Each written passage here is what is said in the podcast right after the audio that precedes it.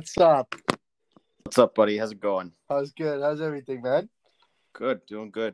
How about you? Uh, I'm all right. You know, celebrating that uh that victorious Baylor win. yeah, you got it. You nailed it, buddy. Hey, man, I'm not even gonna sit here and you know grill you or whatever, but No, no, please do. I welcome No- it. I no, welcome no, man, it was a hell of a game, bro. Hell of a game. Um, you know, you kind of called it, right? You kind of said that ba- uh, that Gonzaga had to step up, and um, you know they kind of needed you know their their bench to kind of score, and unfortunately, um, I'm kind of looking here. Um. Watson and Cook, just I mean, pretty pretty invisible. The two guys. That yeah, you know, I'm looking at the stats right now. Watson had 13 minutes, one assist, four points. Yeah. Aaron Cook had 10 minutes, two rebounds, two assists. Um, you know, Jalen Suggs had 22 points. Kispert and Timme both had 12 apiece. Uh, Andrew Nembhard had nine, four, and four.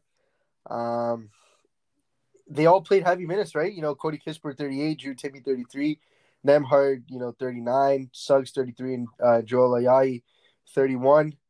Um, you know, Baylor's Baylor's off uh bench was more spread out. You know, we got 16 minutes played by by Phil Thamba. Davion Mitchell had 36 minutes played. Jared Butler had 31 along with uh Maki Teague. Uh Vital had 27, Flagler had 22, uh Mayer had 16, uh Jonathan had 16. Um but other than that, man, it was it was it was absolutely dominant from the start by Baylor.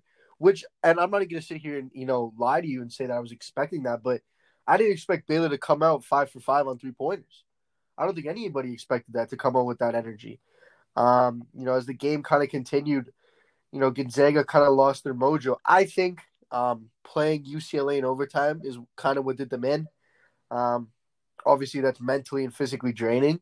Uh, that's just kind of my perspective on on why you know I think Gonzaga was flat to start the game.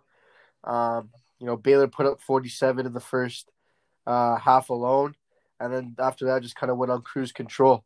So, uh, what's kind of next for Gonzaga, in your opinion? Yeah, like you nailed it, right? The the game winner against UCLA, one of the best games I've ever seen, but that was their championship and it shouldn't have been, right? They came up flat against Baylor and a lot of Gonzaga's MO is that they're always the ones to throw the first punch. You saw that with USC. Uh, just started full court pressing in the first couple minutes of the game, and USC looked like they never recovered. I'll, I'll always remember that game just because of what a dominant performance that was against a pretty good team. And Baylor did to Gonzaga what what Gonzaga did to 31 teams all year long. Um, and I'm not surprised that Baylor won, but I am surprised they won in the way that they won. You mentioned like they were hitting everything, everything they looked at, they were hitting. It felt like Macy Teague went 100% on pull up jumpers in the mid range. He was lethal, and they exp- exposed Gonzaga's offensive rebounding or uh, defensive rebounding weaknesses, which I said might be a problem, and and they exposed their bench. So credit to Baylor. That is an all-time great team and an all-time great performance in the national championship game. So all credit goes to Baylor. Phenomenal performance by them. But to get back to your question, what's next for Gonzaga?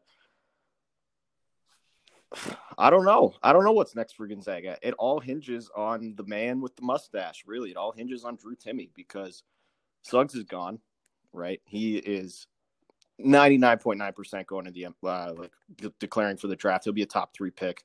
I think he should go number one. He's gone. Uh, I would be stunned if he came back. Kispert's probably gone as well. He'll probably go to the NBA. Uh, Nembhard will be back. Uh, Joel Ayayi is kind of a question mark, but it's all on Drew Timme because if there's one thing that just that this national championship did, it's raised a lot of questions about Drew Timme's NBA future because that man just got absolutely exposed on defense. They got a switch on him. All three of those guards, Mitchell, Butler, and Teague, they were just dancing on Timme all night long and just pulling up in his face. And he needs to figure out how to guard in space. Um, I think the NBA scouts definitely noticed that. But if Drew Timme comes back, I think Gonzaga is a front runner to win the national championship next year. Yeah, you know, like you said, you know, Drew Timme and Jalen Suggs kind of going for the draft, and we kind of talked about it, you know, after the game, and I kind of had, I kind of asked you because looking at Baylor's roster or looking at Gonzaga's roster, you know, they got a lot of guys that can declare, Mhm. um, especially now with, um, you know, the, the league being more player friendly and you know rookies being able to get a bit more money in their first couple years. Um, you know, a lot of these guys, you know, don't make money, right? You're going through the whole college thing. You're not really, you're not making money unless you go work a summer job. Um, you know, the NCAA's rules are kind of strict on how much um, you can work and, you know, the financial thing because they want to make sure that everybody's kind of even keel and they don't want a repeat of Louisville. Um, so I think financially, it, it's an it's another aspect that one has to analyze, right? Um, you know, some guys are may, might be cool. Some guys might be say, hey, uh, you know, I'll skip on the money for now and just come back and play another year of Bulldogs basketball and try to, you know, take us to another championship. Or some guys might say, hey, man, like my family needs the money or whatever the case may be, and I want to declare. Um, I have to ask you this because you mentioned Jalen Suggs going to the draft. If you're an NBA GM today, who would you take, Jalen Suggs or Cade Cunningham? I'm taking Jalen Suggs uh, personally. Uh, Cade's phenomenal as well. Watching him all year is pretty incredible. The stuff he was able to get out of that Oklahoma State team. But I mean, Jalen Suggs is just a stud, and he he's a guy that you know he coming into the season he was always going to be a one and done. And maybe it's just the composure. I mean, Cade Cunningham's kind of got that face where he's kind of got that droopy, kind of lazy looking face, but that doesn't mean he's lazy, right? It's just some people just kind of have that face about them. So maybe it's just that. Maybe it's definitely a little bit of recency bias, but Jalen Suggs had so much fight and so much heart in him for a guy that knew that he was only going to be in college one year. He had a big injury uh, in the West Virginia game earlier in the season, and not only did he come back, he came back in that game. Right, An, a normal one and done would probably just you know call it quits and sit out for a few weeks and and, and stuff like that. And but Jalen Suggs just the passion he showed. He was the alpha on that team as a freshman at 19 years old, which is not easy to do in a program like Gonzaga, right? You don't you don't build a program. I'm, I'm looking at it now. You don't build a program that has won 23 of the last 27 WCC regular season titles. 23 of 27 going back to 1994. You don't build a program like that on one and duns, right? You build uh-huh. that on on credibility and cachet and guys coming in through the program. Like Kispert's a perfect perfect example.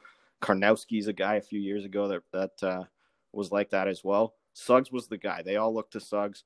The end of that UCLA game, that ball was going nowhere except Jalen Suggs, and he led that team from start to finish this year. He he went. Uh, that team went as he went, and I love to see that from my point guard. So I'm taking Jalen Suggs number one. I, I'm a big fan, if you can't tell. No, hundred percent. Um, you know, kind of sticking with with the draft now because it's kind of it's going to be approaching a lot of you know, scouts kind of watch the tournament and um, you know, kind of just making a decision now who they want to take.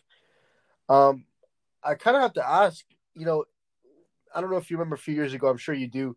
Uh, the Tyler Hansbrough craze, you know, Psycho T in North Carolina. Um, can you kind of see the same resemblance between Drew Timme and Tyler Hansbrough, a sense that they know how to play the four position? Tyler Hansbrough is more known for his rebounding rather than his scoring, and Drew Timme is more known for his scoring and his rebounding. Is is there some kind of similarities that you see between the two? And if so, you know, as a GM, would you take a gamble on a guy like Drew Timme? Uh, I don't mind that comp. I like I like the Hansbrough comp. Uh, Timme definitely is, is a lot more skilled. I mean, I I watched a lot of Tyler Hansbrough on my Raptors, and that man could not find the basket to save his life. Uh, Timme is very skilled. The guy I like as his comp, which I've seen uh, a few times in the last few days, is Mason Plumlee. Uh, you might laugh at that. Mason Plumlee, you know, he's a big joke, big white guy in the on the Pistons, but Mason Plumlee's had a great career and he's a really skilled player. He stuffs the stat sheet, so I like that as a comp for Drew Timme. I'm worried about him in this year's draft. He's currently projected as sort of a second round pick. I think the smart move for him would be to come back if he wants to sort of improve himself. Obviously, he's gonna he's gonna declare for the draft, test the waters, get an evaluation from the NBA scouts, see what he needs to work on, and make a decision from there. But I would love to see Drew Timme come back. He would easily be the front runner for National Player of the Year. Gonzaga also is the front runner at the moment for the number one recruit in the country, Chet Holmgren. Uh, I'm sure a lot of folks have seen him. Uh, he's a big lanky guy from Minnesota.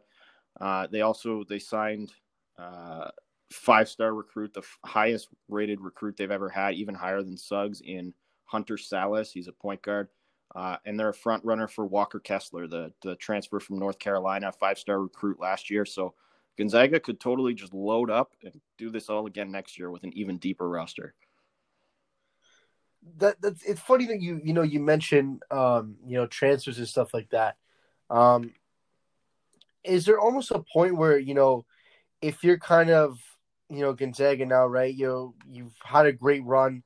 Um, you know, you've obviously done phenomenal things. Uh, you've achieved different heights, you know, unachieved before. You know, obviously losing, you know, to Baylor kind of hinders that.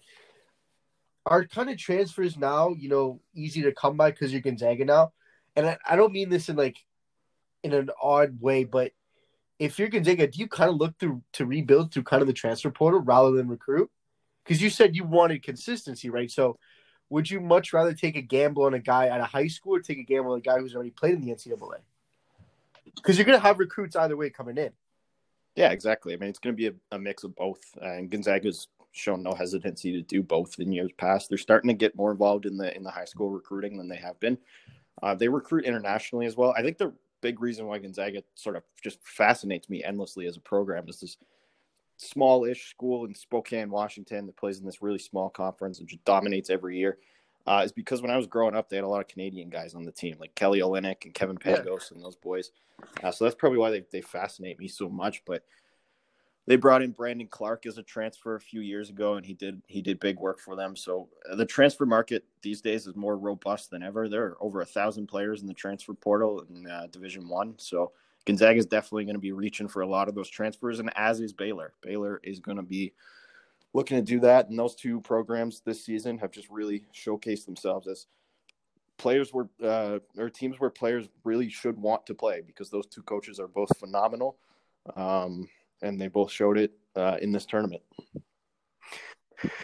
It's going to be interesting to see how the transfer portal kind of plays out, um, just because of the new rules and regulations with the transfer portal. Um, obviously, it's going to be interesting to see within the next couple weeks whether players declare. Um, you know, coaching staff wise, do you kind of you, you obviously have to stay stay with the same coaching, right? Oh yeah, no question. I mean, there was a few people floating out uh, Mark Few to North Carolina, Scott Drew to North Carolina, Scott Drew to Indiana, but both these teams got to run it back with these coaches. They've been there so long. Mark Few's been there since the mid '90s. Scott Drew since the uh, early 2000s, and these they've both taken their programs to heights that have never been seen before. Uh, both of those guys need lifetime contracts with those schools, as far as I'm concerned. Fair enough. I, I, couldn't disagree. I can't disagree with that. Um, you know, obviously, you know, you said the mid '90s and the mid 2000s. You know, they've obviously experienced heartbreak. You know, shades of 03 and 04 against UCLA, and you know, uh, Collison, and you know those boys kind of getting a run of the mill against Adam Morrison um, you know, kind of kind of flipping the switch now uh, for Baylor. Uh, what's kind of the move now? You know, you went 28 and two, um, you know, first championship in school history. Uh, you surpassed all sorts of records. You know, you took down the number one team in the country that no that people said, you know, like yourself, was impossible for anybody to take down because of how high tempo and how well coached they were. Um, you know, what what's kind of the next level here for Baylor? Um, because you know one championship, you know, you've had the taste now for championships. You know, you kind of want another one. Is there anything that you would do differently next year? You gotta you got to uh, go about it the same way. This this team was was built on transfers. Macy Teague transferred from UNC Asheville. Jonathan Tchamwa Tchatchoua, everyone just calls him Jonathan. Uh, makes sense. Uh, transferred. So Baylor plays the transfer market hard. They're going to be doing that again this year, particularly with their guards. Teague, Mitchell, and Butler are all going to be gone, uh, not on this team anymore, which is too bad because those guys were just great to watch together. Three undersized guards. How fun is that? Just getting buckets left and right. Um, Baylor's going to lose Mark Vital as well. Uh, they're they're going to be a little, little bit worse off than Gonzaga is to start the year uh, next year. But uh, I would expect them to play that transfer portal hard, hard. They got two five star prospects coming in as well. Um, and Baylor's going to be, like I said, like another attractive destination for players for years to come. Just, you know, once you have a national championship, you're automatically just such an attractive destination for recruits and for transfers and everything like that. So I'm excited to see what happens with Baylor next year as well. It's it's really cool to have a competitive Big 12. Uh, for pretty much my whole life, it's just been Kansas dominating that conference. So seeing Baylor in there and you know teams like uh, Texas is going to be really good with Chris Beard at the helm now. Texas Tech, what he was able to do with that program the last few years. The Big 12 is a really exciting conference. Yeah, it's funny that you say that. You know, you know the Big 12 being kind of competitive now because you and I I've seen Kansas just have a run of the mill at these teams. You know, you think of you know the guys like Mario Chalmers, for example. You know, and that a great shot against Derrick Rose's Memphis. Um, you know, same kind of coaching style that Scott Drew has kind of adapted. You know, that fast tempo, you know, defensive minded thing. Um, Scott Drew, uh, you know, is there a possibility if an NBA opening happens? You know, which I think will. I think uh, a lot of teams are kind of in the market now for a new coach. Do you think Scott Drew potentially takes a look at the NBA, or do you think he kind of just, you know, stays put in uh, Texas? I would personally pick Scott Drew to, to stick around at Baylor. I do think he's gonna.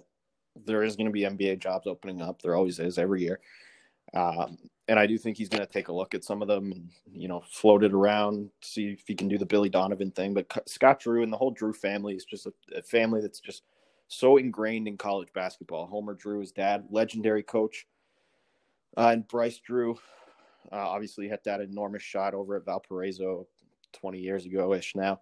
So the whole Drew family is just they're just college basketball through and through. They're all Indiana guys, and that's what Indiana is all about is college basketball and high school basketball. So I don't think I can't picture Scott Drew making the jump to the NBA, um, but I could be wrong because he's a he's a really good coach and uh, he's definitely going to get some looks. No, and it's funny that you mentioned Indiana. Um, you know, I think Indiana, and correct me if I'm wrong. I think Indiana is looking at a head coaching position, or they were in the mix for one, or something yeah. was going down over there. Yeah, they um, ended up hiring Mike Woodson uh, a couple weeks ago. Yes, so they yeah. did go get Mike Mike W. Um, now Woodson, you know, was the head coach of the Knicks during the Carmelo Anthony, you know, little bit end of an era type thing when J.R. Smith was there. Do you oh, yes. think Mike Woodson is a good fit for the Indiana, you know, system? I think so. Um, he's a Hoosier, right? So I think that's that's a big part of that Indiana job is just being from Indiana and, and going through the program, knowing what it's all about. They need some help. Uh, they've been they've been slipping in the last few years, but the big big thing for Indiana is that Trayce Jackson Davis is coming back. He was one of the best players in the Big Ten this year, even though the team wasn't really all that good. Uh, Woodson so far has gotten uh, a bunch of bunch of recruits to join him in the in the last just two weeks here. Uh, that's another team that's going to play the transfer portal hard, and I would look for Indiana to be making a big comeback here in the next few few years. They're not going to be ready next year, but uh, with Mike Woodson at the helm, all the guys seem to love him. He seems like a really, really tapped in, really likable guy uh, over at Indiana. So big things coming for IU. Um, you know, sticking with sticking with you know the conferences and stuff like that. Is there any conference next year that you know you think should get a bit a better look at in terms of the selection committee?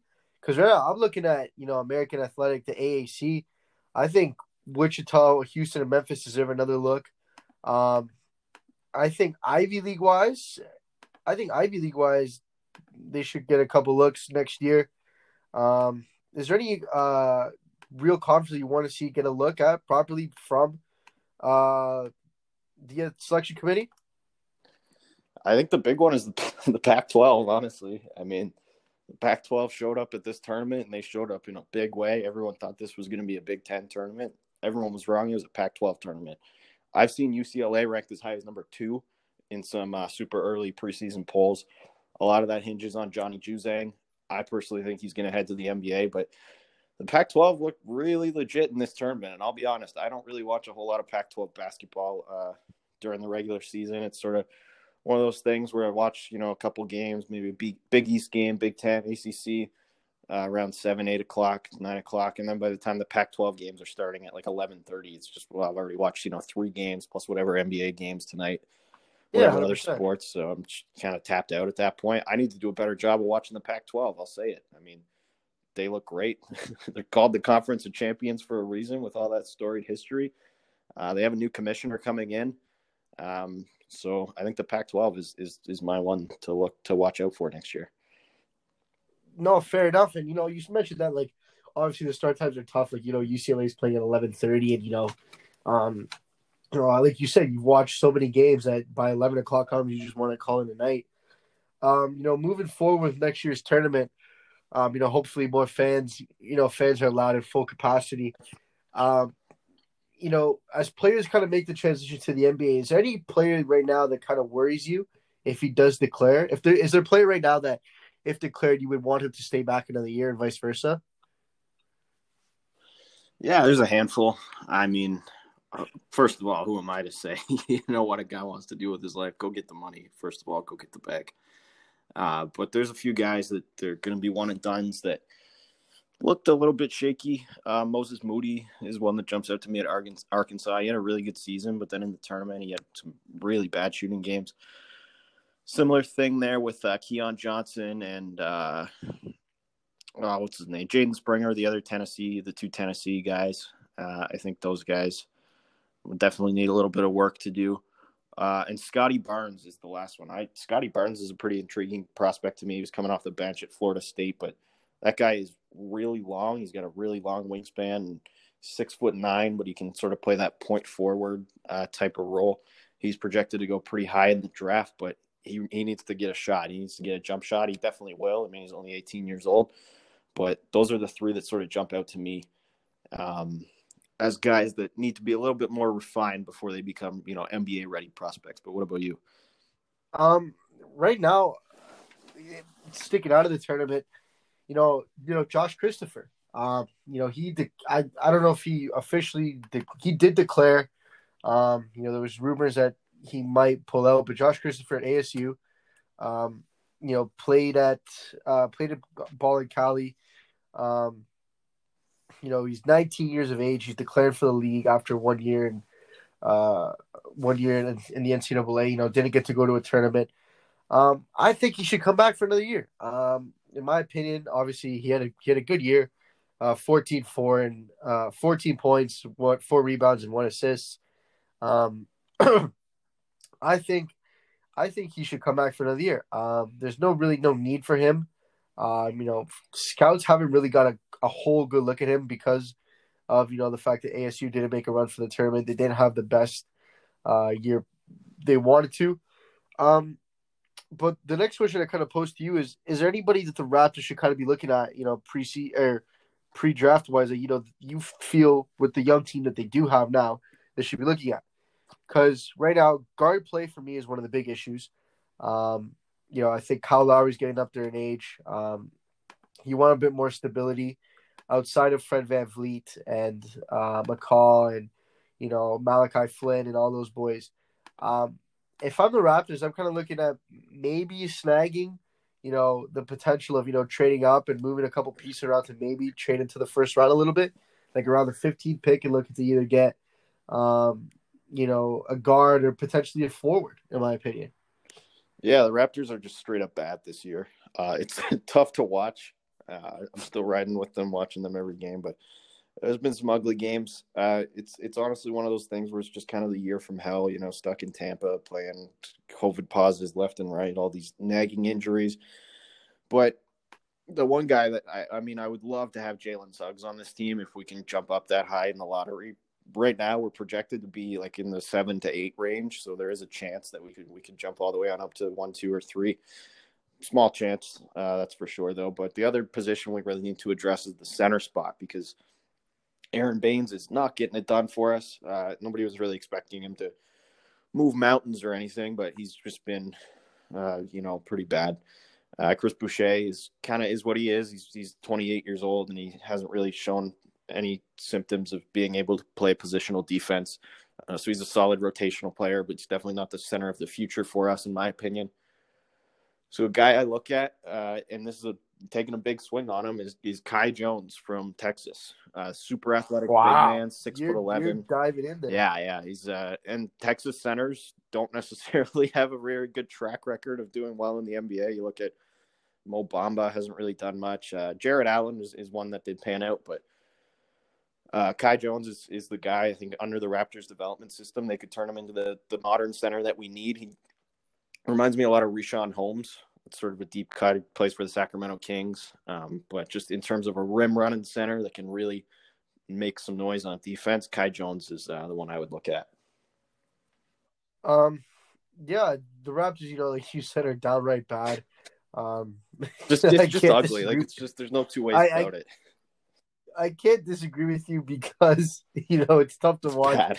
And you know it's and you know it's bad if you're relying on Aaron Bates to put up numbers. It's just uh, not even put up numbers, put up minutes is bad enough. and no, no disrespect to Aaron Bates, but great guy. The the Raptors front office, you know, just kind of had to, you know, scramble to get a center or something yeah, like that. Um, you know, I, I wish they would have got Andrew Bynum. I would have liked that a bit more. Been a but, uh, circus, uh, that's for sure. You know, I wish they would have got Nick Young. In all honesty, I was I was kind of pushing for Nick Young to kind of come to Toronto. Yeah, throw him in there. Just make life. Yeah, make life a bit more interesting. Dion Waiters, J.R. Smith, those guys don't have jobs. I'll take them. Yeah, you know that, that's in all honesty, that would not be a bad idea. Um, but like you said, you know, uh, there's a lot of positions the Raptors need to address, and the center position is obviously one of them. Um, you know, in the coming weeks, we'll know more, a little bit more about, you know, what the draft class will hold and, you know, what kind of players will be available. Um, is there any standout players right now heading into the draft that you think upon arrival in the NBA are going to make an immediate impact, right? Obviously, James Wiseman, you know, last year, top five pick again, went to Golden State, you know, is kind of learning the ropes right now. Um, you know, LaMelo Ball, people thought he would need a little bit more time, but I said no, he's he's gonna be fine. He's already played, um, you know, at a professional level, despite it being in Australia. Um, I thought that you know the transition was very clear and it was going to be very simple for him. Um, is there any player right now that you think is is going to make an immediate impact, no matter which team they go to? Yeah, when you talk about immediate impact coming out of college, you you look at the seniors and the and the juniors, right? I think they always get overlooked because you, you've already lost, you know, the front offices think, oh, well, we've already lost three years. He was in college. We can't develop him. Like, this is three years older than everyone else. So we're not going to take him. But time and time again, these college seniors have come into the draft and proved everybody wrong. You should know better than anyone, right? Jalen Brunson, National Player of the Year a few yeah. years ago. I was just watching the 2018 championship game the other day. I forgot how freaking good that guy was in college and he's making a stud, stud absolute stud. He's making a big impact on on Dallas right now. So, guy like Brunson, uh, there's a few others. You know, he's the one that jumps out to me at the moment. But so you look at those seniors, and uh, Kispert is is the highest ranked, you know, college senior, sort of in in the mock draft. So I think he could be pretty good. Um, he got kind of a little shaky on defense in the in the championship game, so you know, he could either be Joe Harris or he could be Doug McDermott. We'll see. Um, some of the other guys, though, like uh, you look at, you know, you look at Tre Mann from Florida. He's a really good uh, guard. He's sort of a second year player. Uh, Quentin Grimes from Houston. He was he was lighting it up in the tournament. Um, I think he could come in and, and be some scoring punch off the bench for an NBA team. Chris Duarte from Oregon, the senior. Uh, I think he's a sort of a good combo forward as well. Uh, so those are those are some names that I think I would look out for. Herb Jones from Alabama as well. I forgot to mention Herb Jones. I love that guy. That guy's awesome to watch play. He's been he played well. Yeah, he played really well in the tournament. He's you know he's got good size, six foot eight, two hundred and ten pounds. He reminds me so much of Siakam. He doesn't necessarily run the floor as hard as Siakam does, but just the way he's able to operate in the high post and he he can pass. He can really pass. So Herb Jones is, is my sort of second round sleeper fair enough. You know, it's going to be interesting to see. You know, obviously, um, you know, it's kind of a trickle down effect. You know, how players kind of you know are going to be talking to each other the next couple of days and you know evaluating the situation. So you know, the draft is going to be loaded from top to bottom this year. Uh, you know, Raptors have a chance to you know possibly, like you said, get a good player in potentially Jalen Suggs or anybody else. Um, but that's kind of it for me, man. You know, uh, it's been a great month. It was a great tournament. Awesome tournament. Um, we got to see we got to see a a whole lot of top level talent. Um, you know, obviously, the main factor was the fans and how much better, you know, the tournament would have been with fans and and whatnot. But you know, kind of have to play with the cards you're dealt. Um, I'm looking forward to the next show already, man. I'm already I'm already looking forward. You know, I've been reading a lot of reports saying that you know the goal is to get fans in stadiums at full capacity by next year. Uh, so hopefully for you know our senior year we get to we get a, another March Madness tournament in full capacity. Um, you know, we're able to kind of experience the sights and sounds of what makes March Madness what it is. Um, apart from that, thank you for coming on, man. It's been an absolute pleasure. Um, you know, your knowledge and you know the, the way you you articulated yourself is unbelievable. I've never met a guy who's who's so deeply rooted in college basketball to a point where it's where it's scary as to how how much knowledge he has. Like I'm sitting here, this guy's putting out stats and you know all sorts of things. It, it, it it's great, you know. It's it's unreal, and um, you know, I know for a fact we're gonna work on another episode together. That's without a shadow of a doubt. I'm sure draft preview will come. Yeah, man. Um, bracket wise, I never got to ask you how did you uh, how did you fare in your brackets? So my brackets were okay for the first couple of days of the tournament. Uh, I had most of my first round games picked, and, and, you know the first round games don't really mean all that much in the grand scheme of things. But then Texas came along, Texas Longhorns, Shaka Smart rolled in the last game of the first round, and I had them in the final four. I was so high on them. They won the Big 12 tournament. Great guard play, great big, super athletic. Shaka finally getting over the hump, winning his first March Madness game at Texas. And they just laid an absolute goose egg at Abilene Christian. And pretty much my bracket was all downhill from there. That was one of my final teams. Final four teams was taken out. And then after that, it was just a flurry of, you know, stuff going not my way. Illinois getting knocked out. I wanted them in the championship. Uh, all kinds of stuff like that. So we didn't do too well at the end of the day. Not as well as your brackets. Holy. Oh, you saw them? that dude. I was when I tell you I was on ice throughout the game because I don't know if I told you, but I played in a Laurier league. My buddy who go my buddy from Oakville, he hit me up. He goes, "Yo, bro, I know you do the March Madness shit. You know, do you wanna do you wanna come and do one here at Laurier?" Like, yeah, yeah, whatever. Um, I'm about it. So going into the final game, I'm in third Ooh. place, and two and the two guys in front of me have Gonzaga winning, yeah. right? So if good Baylor wins, I win. If Gonzaga wins, they win. So 200 bucks is on the line, right? Dude, sitting there on ice watching Baylor go three after three after three, just yeah. absolutely letting the water waterworks go, man. And and I, I'm not even gonna lie, I got nervous when, when Gonzaga made a comeback because of I was like, you know, like I'm just gonna watch two hundred dollars disappear in front of my eyes. Um, obviously, you know they came in clutch and I, I yeah. won. Um, the one that rattled the one that rattled me the most was losing at Jay's bracket, finishing oh, second. Oh, that's tough. Um, I was I was devastated Jay, just because. No. no. I actually finished. I don't even think Jay was close. Oh, he me. had OSU, didn't he? Uh, yeah, I think okay. he had OSU. And he had a couple other. He had a couple other teams yeah. in the mix. Um, but I, I finished. I lost my uh, I lost by three points. So the guy had first had 72, I had 69.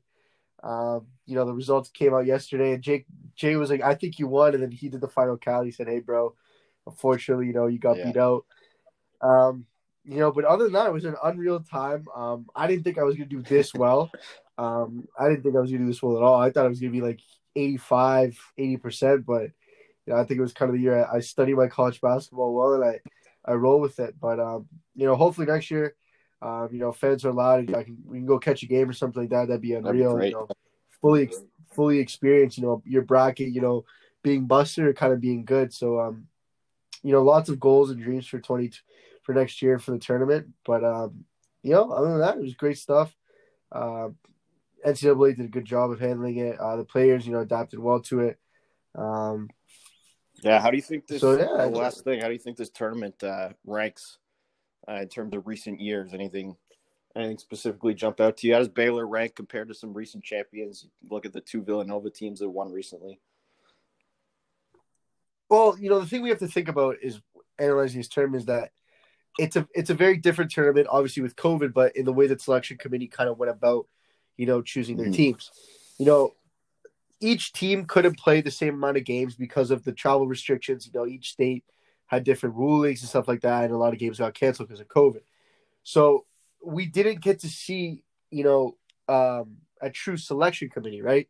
Because a lot of the schedules and a lot of the conferences played an uneven amount of games, or they played more or less games, right? So, for example, if you take a team like Baylor, right, who played 28 games and went 28 and two, and um, you know, you take you know, you you take Villanova, right? For example, um, you know, Villanova obviously did not get to play a, a lot of their games because of COVID. Um, you know, you're looking at an upset in seeding, and then we talked about the eighth, nine seeds. Um, you mentioned it to me before. Um, oh, you said you were you were adamant about this seeding. Um, the LSU game. Yeah, yeah, yeah. Remember, LSU was listed as a nine as a yeah. nine seed. Um, obviously, you know, the, the committee had to adapt, but in terms of all time tournaments, I put it right up there with um, the Villanova tournament was good. Uh, the yeah, first time. I want. Oh, 2016. I want to say the Virginia one was, was amazing, awesome. bro. That was an awesome tournament. Yeah. Uh, Virginia. Um, I want to say the UCLA one, but I I can't really say that because we weren't really around yeah. for that, so I'm I'm not I'm not fully credible for that. Um, the Psycho T tournament yeah. was good uh, when they played against um, uh, what was the year? Uh, the Louisville yeah, tournament. 13, where, uh, yeah. NCAA tries to wipe that 13, from history, was... but we all know what happened. Oh, that was uh, you can't wipe that from history. Yeah, it was great a great tournament. game, great, great um, tournament. Yeah, I, I, put it up there in that mix. Um, but at the same time, like we also have to take it into effect that like we weren't around for like the ones before 2010, mm-hmm. really. Yeah, exactly. Because so in a selective matter, I think it's I think it's a top five tournament within the last decade or so. I think you have to give it that respect, and because of how how well the upsets were, and you know how entertaining it was from start to finish, right? You know, you talk about buzzer beaters and Oral Roberts taking out a two seed. Um, you know, there's buzzer beaters, and then there's buzzer beaters Jalen like Jalen Suggs. What if you see the what if you see the half court shot like that? You know, bank off the backboard after Alabama just made a comeback, and uh, you know it fizzles. The game fizzles out like that, right? So I think I think it's a, one of the top five tournaments all time. I'll definitely remember it. Um, looking back on it within five or six years, I think everybody will still remember the time. Uh, you know, Jalen Suggs had to you know stand up on a on the stanchion and, and celebrate in front of cardboard yeah. fans. Um, so yeah, that's kind of for me. And um, same question for you: is where does it rank for you? It's up there. I mean, top five of the decade for sure. Um, I had a similar experience 2019 or uh, yeah 2019 with Virginia. I think I get it. I get really attached to teams that everybody likes to call frauds, and you know they always choke it in March and, and stuff like that. So I, I, like to to get on get on the the soapbox and try and tell people what a great program these these teams are and how great these coaches actually are. And yeah, maybe they haven't won the championship, but they will. And Mark Few will. Don't get me wrong. Gonzaga will win a national title. I guarantee that. Uh, so it was Jay Wright, right? People were always saying, "Oh, he always chokes in March. He never can pull it out." And then wins two out of three years. Same thing with Virginia. Tony Bennett always chokes in March, and they had the worst tournament loss of all time against UMBC, and then they came back and won the next year. So that was a lot of fun. Uh, I I think that Virginia team, I'll always remember that tournament. That's probably always going to be my my favorite. But uh, this one was right up there. It was it was great stuff. And that Gonzaga UCLA team, I just kind of after that game, I was riding such a high. I just kind of made like a little list of like all the best best basketball games I've ever seen, and I, I find it hard to argue that that isn't like a top three. No, and I'm and I'm with you 100. percent You know, great tournament considering the circumstances. Um, you know, it's I, I want to see kind of what the NCAA kind of follows up with next year. Um, you know, do they kind of you know do another bubble or you know with restrictions kind of opening up? Do you kind of let teams, uh, you know, kind of do their own thing and figure it out? Um, with that being said, Liam, man, it's been an absolute pleasure having you on the show. Um, like I said, we're going to work on another episode 100% as well within the near future. Most likely the NBA draft or the NBA playoff preview. Um, thank you again for coming on, man. Thank you for always, you know, sharing your knowledge and, you know, being energetic whenever you come on. And uh, we look to having you back on the show. Yes, sir, man. It's always a pleasure to come on the show. And anybody that lets me talk about college basketball, I will jump at the opportunity because this is an amazing sport. Everybody that says the NBA is better is wrong. The college basketball season is the best time of the year, especially in March. And I will maintain that. I will die on that hill. Uh, love college basketball. Love the sport in general. And I'm looking forward to uh, coming on here talk about the NBA playoffs. 100%, man. Leo, thank you for your time, guys. Thank you guys for listening. And we'll get you guys in the next episode.